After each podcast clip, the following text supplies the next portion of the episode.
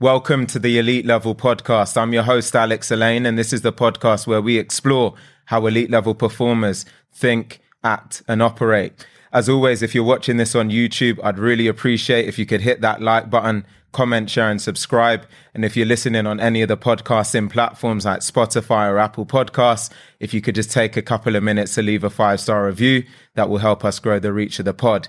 Lastly, very recently, we got to launch the elite level newsletter as well. So please be sure to visit www.elitelevel.co. That is elitelevel.co to be sure to stay tuned for all of the latest tips and advice from the brightest minds in software sales. With all of that said, we've got an absolutely fantastic guest here today. Gavin, it's great to see you. Delighted to be here, Alex. Thanks for the invite. Thank you so much. So, Gavin, for those out there who don't know much about you, if you could tell us a little bit about yourself, your career highlights, and your background. Well, I've been in enterprise software sales, I guess, for 27 years. So, quite a while. And before that, in enterprise sales, but not necessarily in software, in hardware, actually.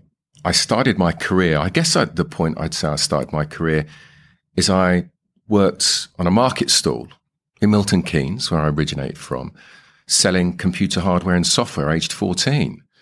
And kind of my career's, I guess, gone full circle.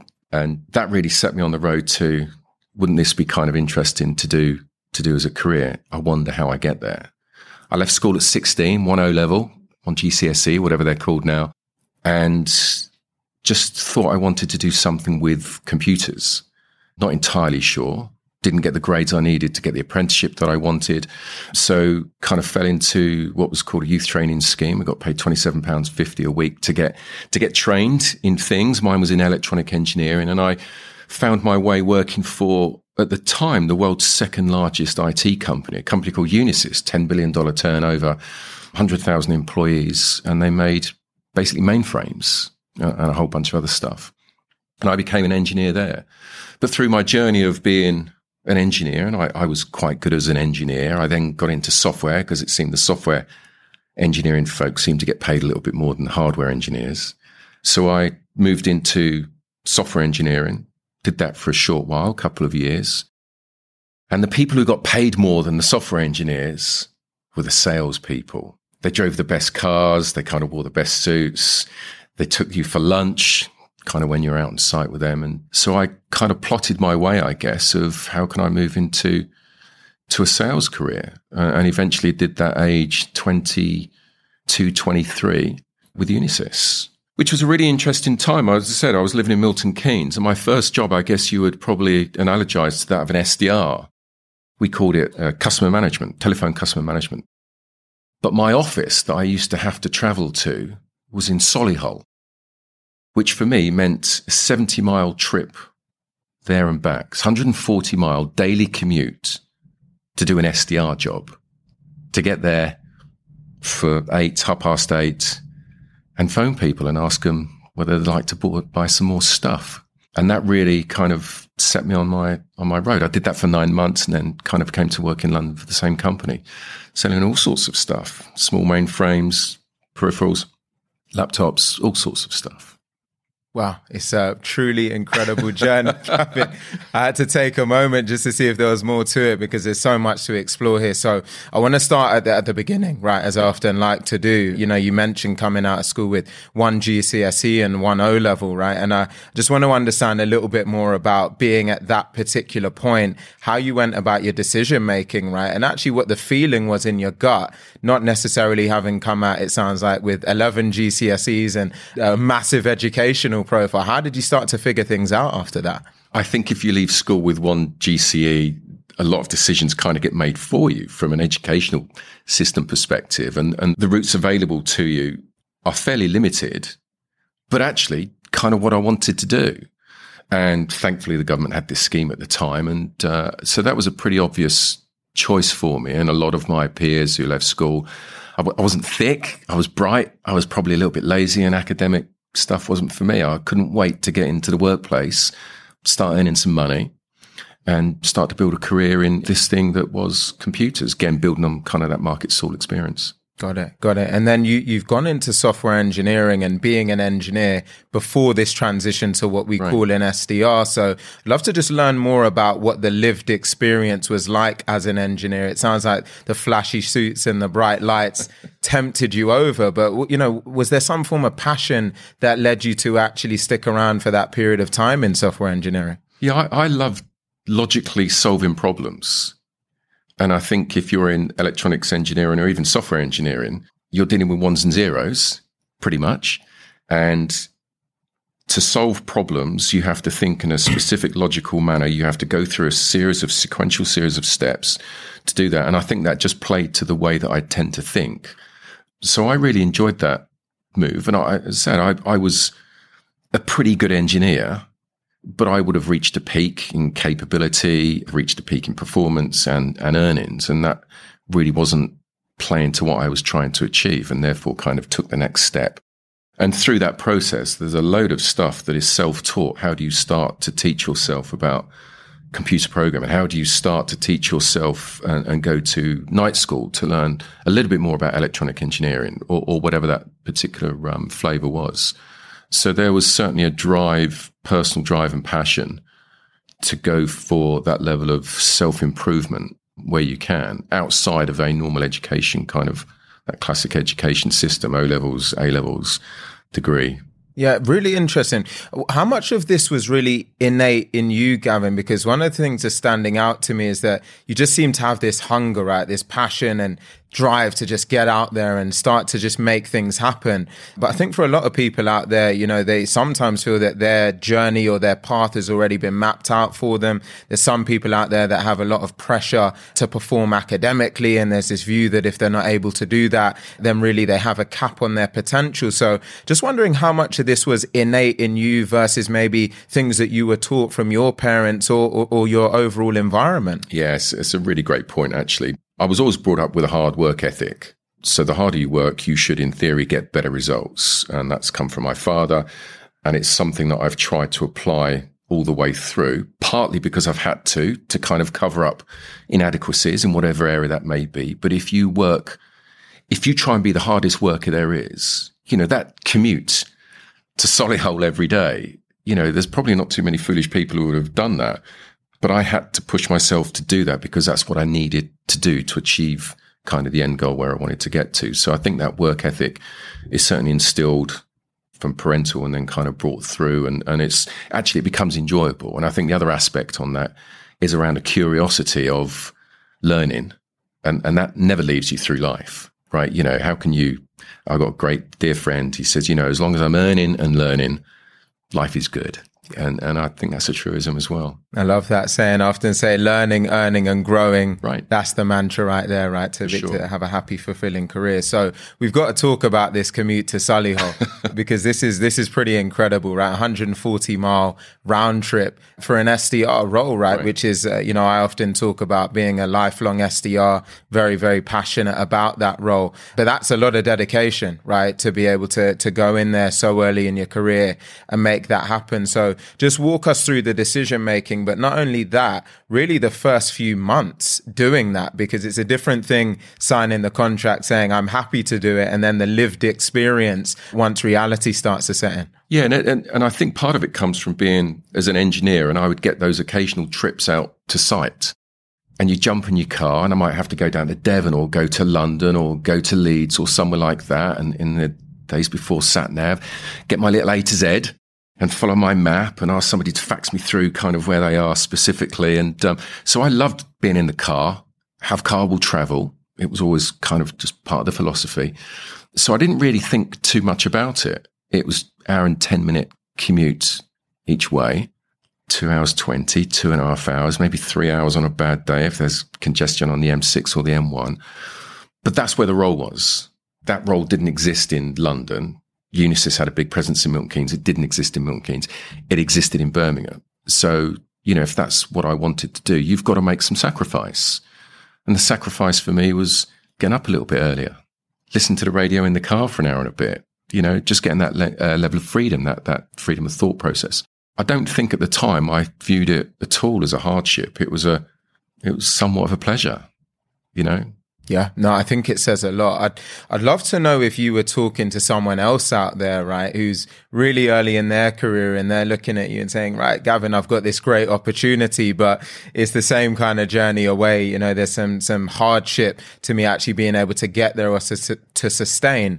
What would your advice be to them, right? Would you actually advise them to really take a similar approach and, and adopt a similar mindset to yourself? Would you look back on that and now see it differently? I've interviewed a number of people over the years who, who, probably wouldn't have joined a company because you have to change tube stops, let alone go on a commute.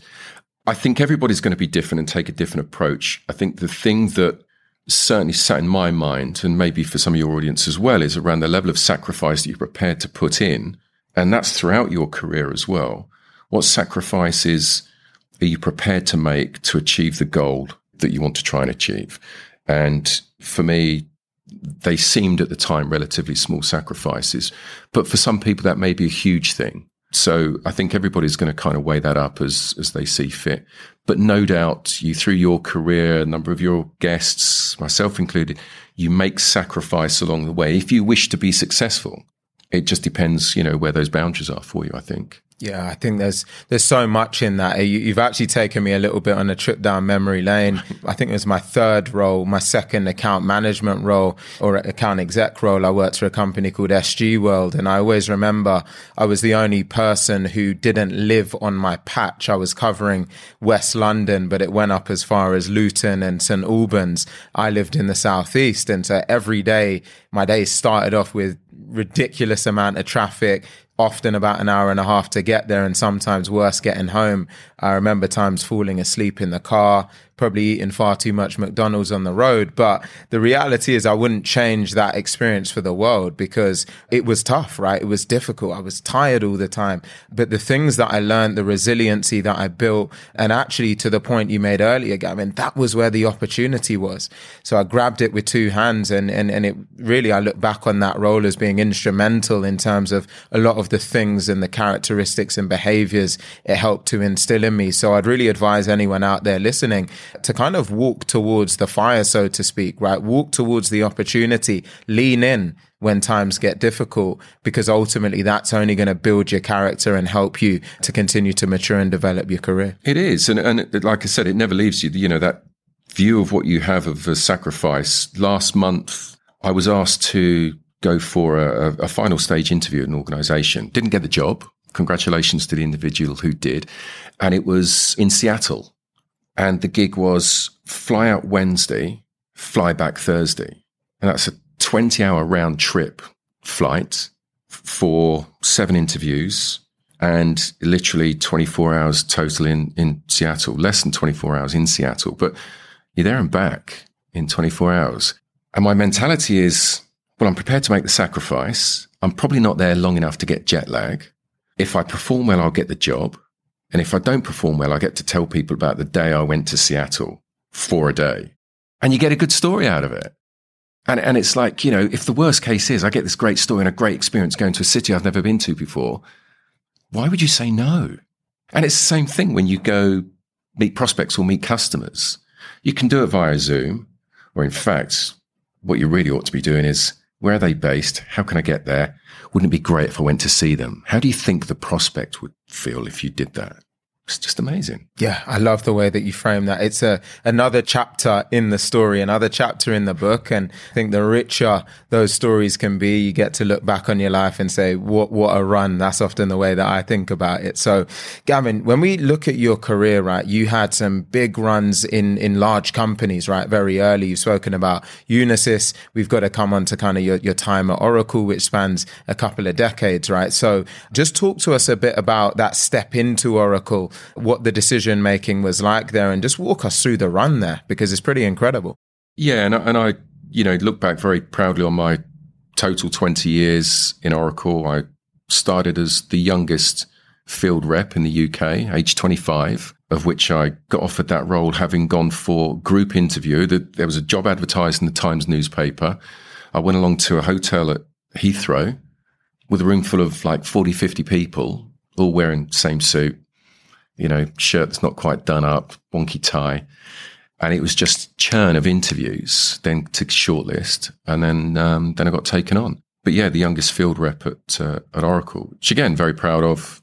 I nearly got fired after nine months. Got put in a PIP, right? Got put on a performance plan. There was something missing, as there can be, and Oracle was quite a hard, you know, kind of charge in place at the time. This is in the mid '90s, right? Take you back, take you back then. And but I managed my way through that and went on to have huge success. And and you know, literally two years after I joined, did the largest deal in the UK that year, largest deal in financial services that year, and you know, earned a huge amount of money as a as a very impressionable 27, 28 year old who'd really not been doing you know this for too long, right? For a couple of years, and then somebody gives you a million dollar commission check, and it's like, this is pretty good. How do we do more? Right? What did I do right? What did I do wrong? How can I learn more? How can I go and repeat this? And it's not so much about the commission check because that gets spent um, pretty quickly. It's just about trying to push yourself forward. You know, where money is a motivator, and then you actually go and acquire these skills based on hard work and and things. So yeah, that's been quite a journey. And I ended up on the, on the UK exec board and left after 20 years, took a sabbatical, just needed some time out. But yes, quite experiences through that process. Yeah, absolutely. It's a few things to unpack in that. The first thing is the the nine months in and then a PIP tough time to be in, right, Gavin? You know, there's some people out there that uh, can relate to that. We're in a time right now, there's a lot of layoffs happening and so many just difficult things to deal with. What's your advice to others out there, whether they're on a PIP, going through a tough time, again, in the fire right now, just a way that you'd potentially coach them to start to think about finding a way forward during those challenging times? Yeah, it's, uh, I mean, it never happened to me before it's quite a sterile process to go through, but very clear. I mean, it's unmistakable process.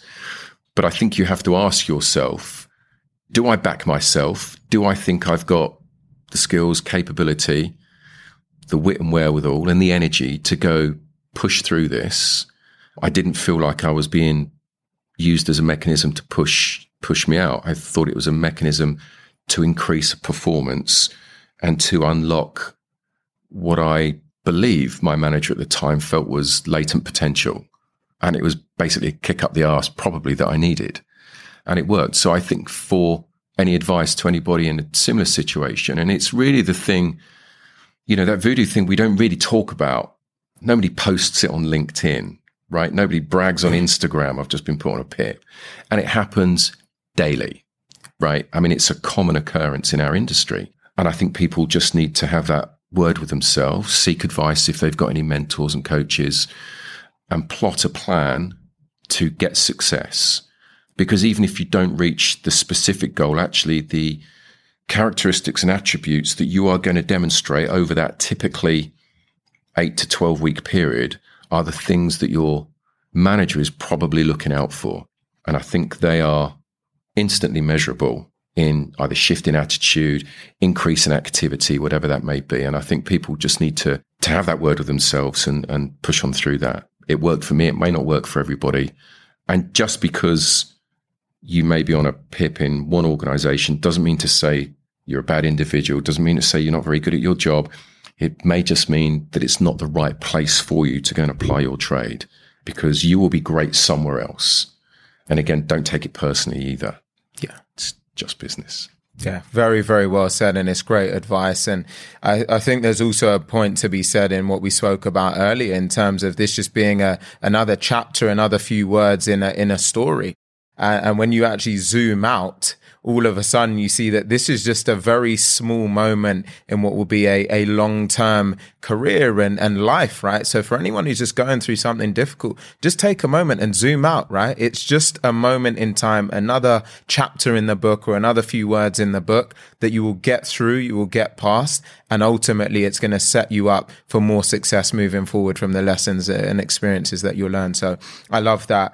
Let's fast forward to the million dollar commission check because I know that's going to prick up or perk up a few few ears here. So, Gavin, when that landed, you know, what went through your mind? Because I can certainly say, I remember getting my, my first ever £10,000 check some years back. And it was the weirdest feeling I think I'd ever had because, of course, there was this blend of excitement and enthusiasm. But for me and my upbringing, I'd never seen money like that in one go. Uh, and so I had this really strange blend of feeling a bit lost and kind of confused, and I didn't know what to do with it, and I was anxious about losing it. So a million dollars at that age, what were the feelings like at that time? It's it's definitely unreal. You know, as I remind myself and my team, none of us are saving lives here, right? In a, in a job, we get paid extraordinarily well for what we do, and then if you do your job well, you get paid even more. I mean, it's like the dream, the dream gig. It was strange. I, I mean, I, this is this is when a million dollars was a lot of money, by the way, right? At the beginning of '98, and uh, I was married, no children at the time, so went out, bought the flash car, and kind of paid off the mortgage, and and did a bunch, you know, made some investments. I think the, the, the positive thing is it gives you a, a, hunger and a desire to go and do more, but not setting that as the the level, right? That they happen maybe a small handful of times if you're lucky in one's career, right? And even if you're great, they may not happen at all. The downside of that, and certainly something that affected me, was that the ego kind of just got inflated. I was, you know, 27, 28 years old, my first time working, really working in the city of London. You know, you can kind of get a little bit lost there, right? There's a lot of things to be getting up to with a young man with a couple of quid in his pocket. And I think you probably need people around you to help regulate that ego, to help keep you focused on the job in hand, because you've still got to go deliver the next month and the next month and the next month, and not not have that as the default set of behavior. Go back to the core competencies, core capabilities, and your mission as part of a team in a large organization and what you're trying to achieve. And I didn't get that balance right on many, many occasions, for sure. What it did do, it gave me a huge amount of confidence. Sometimes that confidence overspilt, but it gave me a huge amount of confidence. And actually, as salespeople, one of the things we love is confidence because confidence generally tends to breed more success. And it just set me on a, on a roll for the next, you know, goodness knows how many years. But it can get out of control for sure. No doubt. Yeah, I think you, you made a great point about the people around you. Sometimes that becomes really important, right? Just to bring you bring you back down a little bit of a peg. The point around confidence as well, so so important you know, I'm often talking to my team about just conviction in everything that you do, that the difference that can make when you're engaging with a customer, right? Trying to build trust. But if you don't have that confidence and conviction in the way that you're conveying and articulating your message, how do you really expect anyone else to feel that actually they're standing in front of a thought leader and someone they should trust in? So all really, really valuable points. I want to fast forward just to the fact that you, you got into leadership roles, right? While you were at Oracle, and you also stayed at the company for a very long time. So just talk to us a bit about that transition from being in the field to a leader. And then just talk to us a little about when you think back to doing 20 years in the company, as you reflect on that, was that the right decision? Would you actually stand by having such an extensive run at a business, especially in a environment now where people are a little bit more trigger happy to move on? Yeah, I think it worked for me undoubtedly. I wanted to move into leadership, like a number of your guests, actually, where I felt I was really good at, at my job. I was a really good rep, similar to the way I thought I felt I was a really good engineer, really good software engineer. So, you know, I thought I was really good at that. So I'd probably be a really good manager. And I wanted the business card with a job title, manager or director or whatever on that. So I was given an opportunity in a very, very small business within Oracle where the the product leader for this business in the US was a guy called Thomas Kurian. Thomas is the CEO of Google Cloud now. And Thomas was tasked by Larry to build this up. I led that team in the UK, small team of three, started my job day one, day five, one of the team resigned, went traveling. I've since employed him several times since. He's a, he's a dear friend. And kind of, I think through that, that journey, you, you realize that you've got actually as a leader, you've got three roles. You've got the kind of management cadence stroke parental responsibility for the team below you. You've got a responsibility with your peer group So other managers in the organization and how you interface, liaise, collaborate with them. And quite often in an organization like Oracle, it actually turned into how do you compete with them because you're probably all vying for that next role after that. And you're also now responsible to a directly to a senior director, to a VP, to a SVP, to an EVP, whatever that may be. So you've kind of now juggling three roles. Whereas a rep, as an AE, you've got one job, which is to take care of your customers and prospects. So the level of complexity, the email volume increases enormously. And I had a, a great leader. Unfortunately, he's no longer with us, a guy called Stuart Turner. And I went to Stuart and said, Stuart, I'm just getting swamped. I'm literally getting hundreds more emails a day. How do I manage that? He said, Gavin, here's the thing I do. I action a third, I delegate a third, and I delete a third. So, well, how do you know you've got the right ones? You'll find out. People will tell you. And it's not a bad mantra, right? You don't go deleting the wrong ones, though. So, yeah, life does change. And again, like many of your prior guests, made a ton of mistakes. Thought my job as a manager was to probably dictate, to tell, not to coach so much. And, you know, as quite an assertive individual with a huge amount of confidence back then and a reputation for being a high performer again, that probably overspills and you kind of learn your lessons and way through that till you become, you know, second and third and ultimately fourth line manager through that organization. For sure. Yeah, a, a, lot to take away in that. I'd, I'd love to just get your perspective on what defines great leadership then, Gavin. You've now uh, mentioned you've, you've got experience that goes first, second, third and fourth line, right? And uh, across quite a wide range of different companies. And we'll kind of come on to that transition from larger enterprise type business to slightly more agile company. But on the point of what defines great leadership, what does that mean to Gavin? My wife reminded me this morning. She said, don't, don't forget to mention to Alex the quote. And there's this great quote by Tom Peters, kind of management guru. And Tom Peters' quote is something to the extent of leaders are not judged by the number of followers. Leaders are judged by the number of leaders they create. And I think when I look back through my career, I take huge amount of pride in not necessarily creating leaders, but at least giving people development opportunities where they can become great leaders. And I think one of the things that working in a large organization, and Oracle was fantastic at this, is giving people great opportunities to develop, to make mistakes, but with a safety net, but also to give great experiences by which they can develop as a, a professional development, personal development, life development. So I think that thing about leadership for me is how do you create great leaders in your team? And I look back and it's not about the disciples that you have or those fanboys or followers. It's about who now, who worked for me in past, who I've put specific effort into, is now doing things far greater than my career will ever get to. And that's probably the greatest source of pride. And it's not about the commission check and it's not about the deal, it's about the people. But I worked in an organization that fostered a culture of people development, but you had to go get it. Kind of nobody really gave it to you. But those opportunities are, are kind of, you know, limitless, really. It's a fantastic saying, and I'm glad we haven't let your wife down either. I didn't want to send you home knowing that that's exactly. in the case. So that's awesome. Let's talk a bit about this kind of large enterprise being a part of the big business, uh, the process, the I guess, operational excellence that comes along with that. And then looking at the other side, right, where you've also had a lot of experience now, which is the hyper growth, younger, you know, arguably more dynamic company that also comes with some other considerations. So let's just kind of start fairly broad, but just talk to us about your experiences comparatively being in both of those different types and profiles of companies. Yeah, and, it, and, and it's interesting actually as a, as a, as a MEDDIC fanboy now but I've come to it very, very late in my career.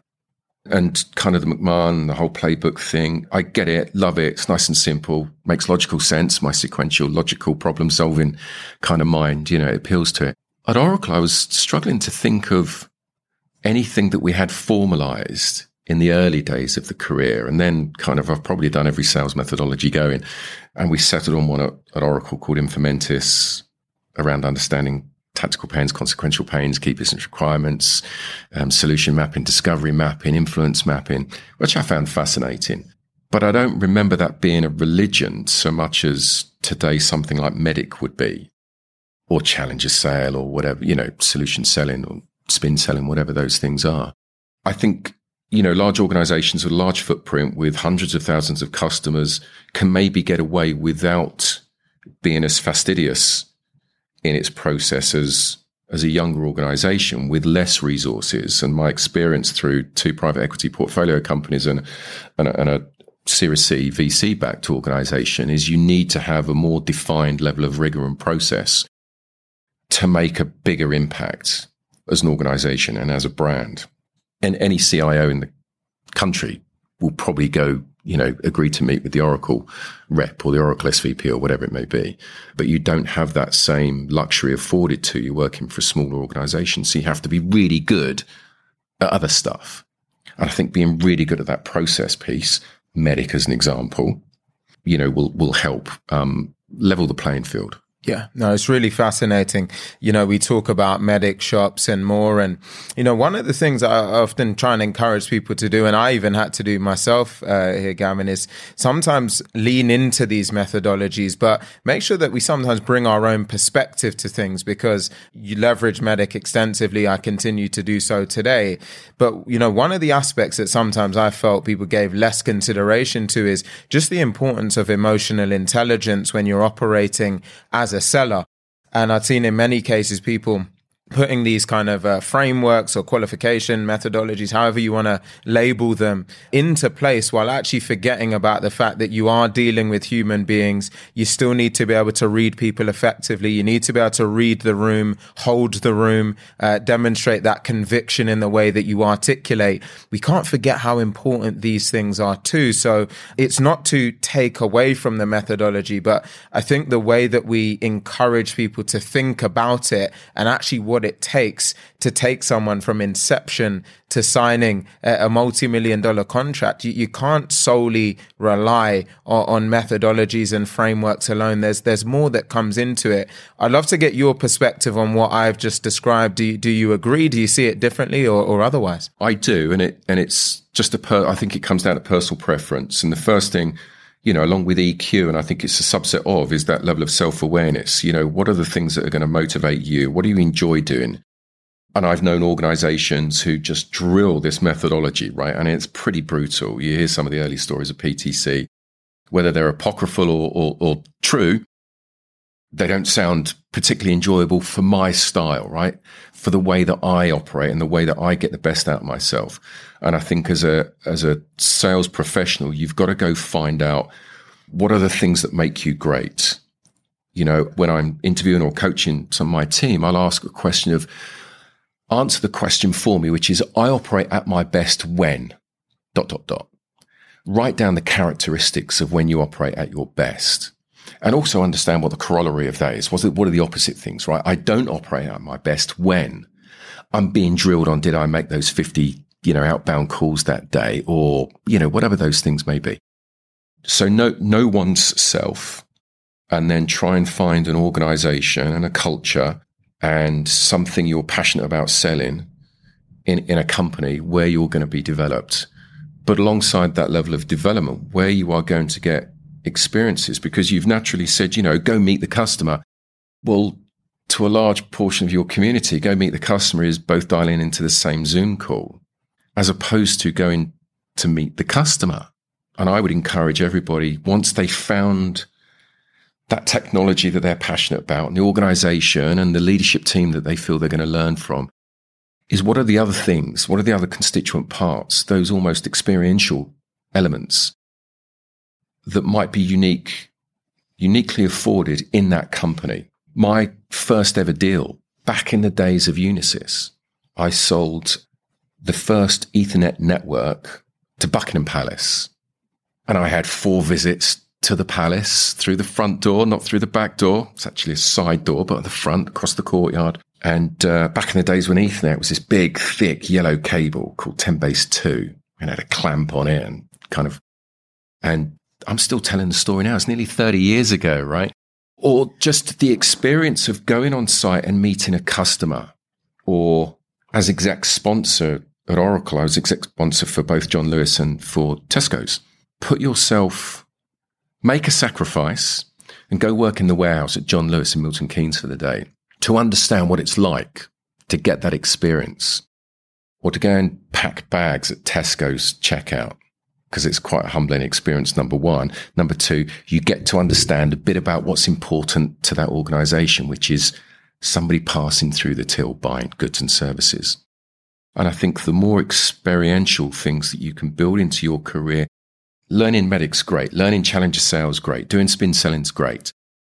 But there's other aspects to this that you can you can help in the right organization, your career can take you in a different path so that you sound like the grey-haired man telling stories, but also that help build up that character, that help build up to your point around EQ, I think are critically important and can take you in some really fascinating tangents uh, of experiences. There's some great, great wisdom in all of that. I'm going to have to play this one back myself, I think, to uh, take some notes on that, Gavin. So one of the areas I wanted to fast forward to uh, with on you is, is you taking some time on a sabbatical and just understanding a bit more about the rationale behind that. Why did you do it? And what was the experience like going through that? Yeah, I was, um, th- there's never a great time to take a sabbatical in a career.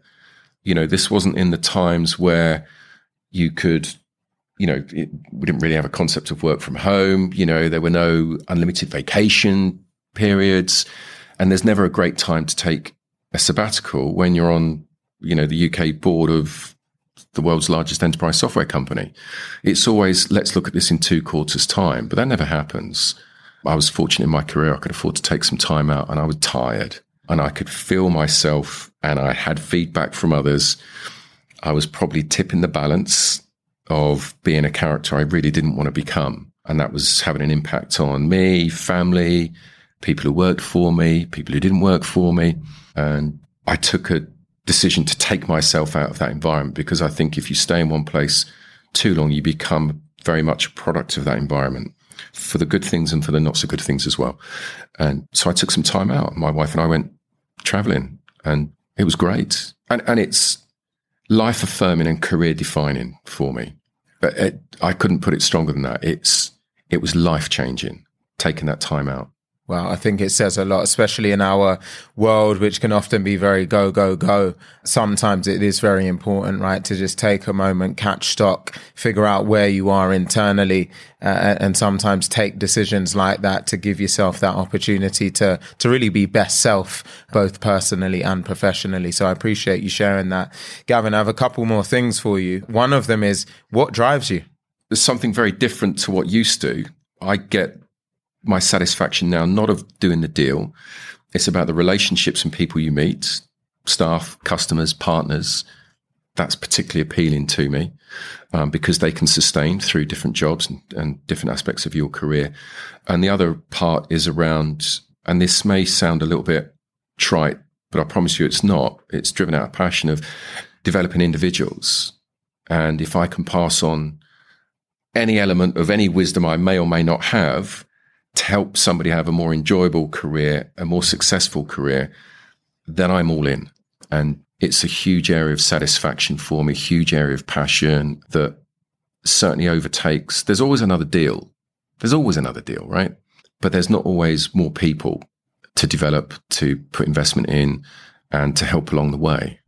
So yeah, it's uh, it's a real, you know, burning light for me. Yeah, I could uh, I could really feel that uh, as you were going through it. So I think it, it, really says a ton. Gavin, I got one last question for you, and uh, as I always say, if you've watched any previous episodes, then you'll know what's coming. But it's really what your best pieces of advice are for that person out there that wants to go from good to elite level in their career. What would that be? I gave this some thoughts, and I think I'll try to pick three parts to your question. Like like every good salespeople, I'm not just going to answer the question. Let me let me break that down. One is work harder than everybody else. And it's not about being first in the office or last in the office. It's about working harder than everybody else. Through that, be clear about what sacrifices you're prepared to make personally and professionally in order to get the ultimate gain that you're after. Be good at what you're doing and And I talk to my team about break things down and be really good at that. And then move on and be really good at something else. And to do that, you've got to have that level of self awareness, that level of honesty with yourself. And lastly, I think if you can do that, do it with passion, do it with a smile on your face. And for goodness sake, have fun because this is such a tough, tough career. And you see glimpses of this sometimes on LinkedIn, but not as much as I'd like with that level of authenticity. This is tough. I commented last week on something that, you know, the stat 65% or so of people miss target. I never see those posts on LinkedIn.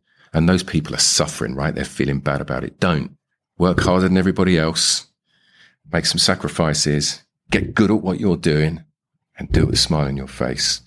And do you know what? You'll probably have a really great career and you'll enjoy doing what you're doing. And your friends, family, colleagues, they'll see that through you as well. That's a mic drop moment right there, Gavin. That's how you wrap up a podcast. So thank you so much for coming on. Have you enjoyed the experience? It's been great, Alex. I appreciate your generosity with uh, questioning and uh, your natural level of curiosity as well. So thank you. No, I appreciate you. Thank you so much. Wonderful wisdom from all of that. So if any of you, uh, hopefully you enjoyed that episode. If you did, if you're watching on YouTube, that like button, please make sure you give it a smash, comment, share, and subscribe. And as mentioned, if you're listening on any of the podcasting platforms, please take a couple of minutes, leave us a five star review after so much wisdom from Gavin right there. And lastly, as mentioned, we recently went live with our newsletter. So elitelevel.co, that's elitelevel.co. Be sure to subscribe so you get a digestible form of all of the wonderful wisdom that we've covered in all of these episodes. I look forward to seeing you on the next one.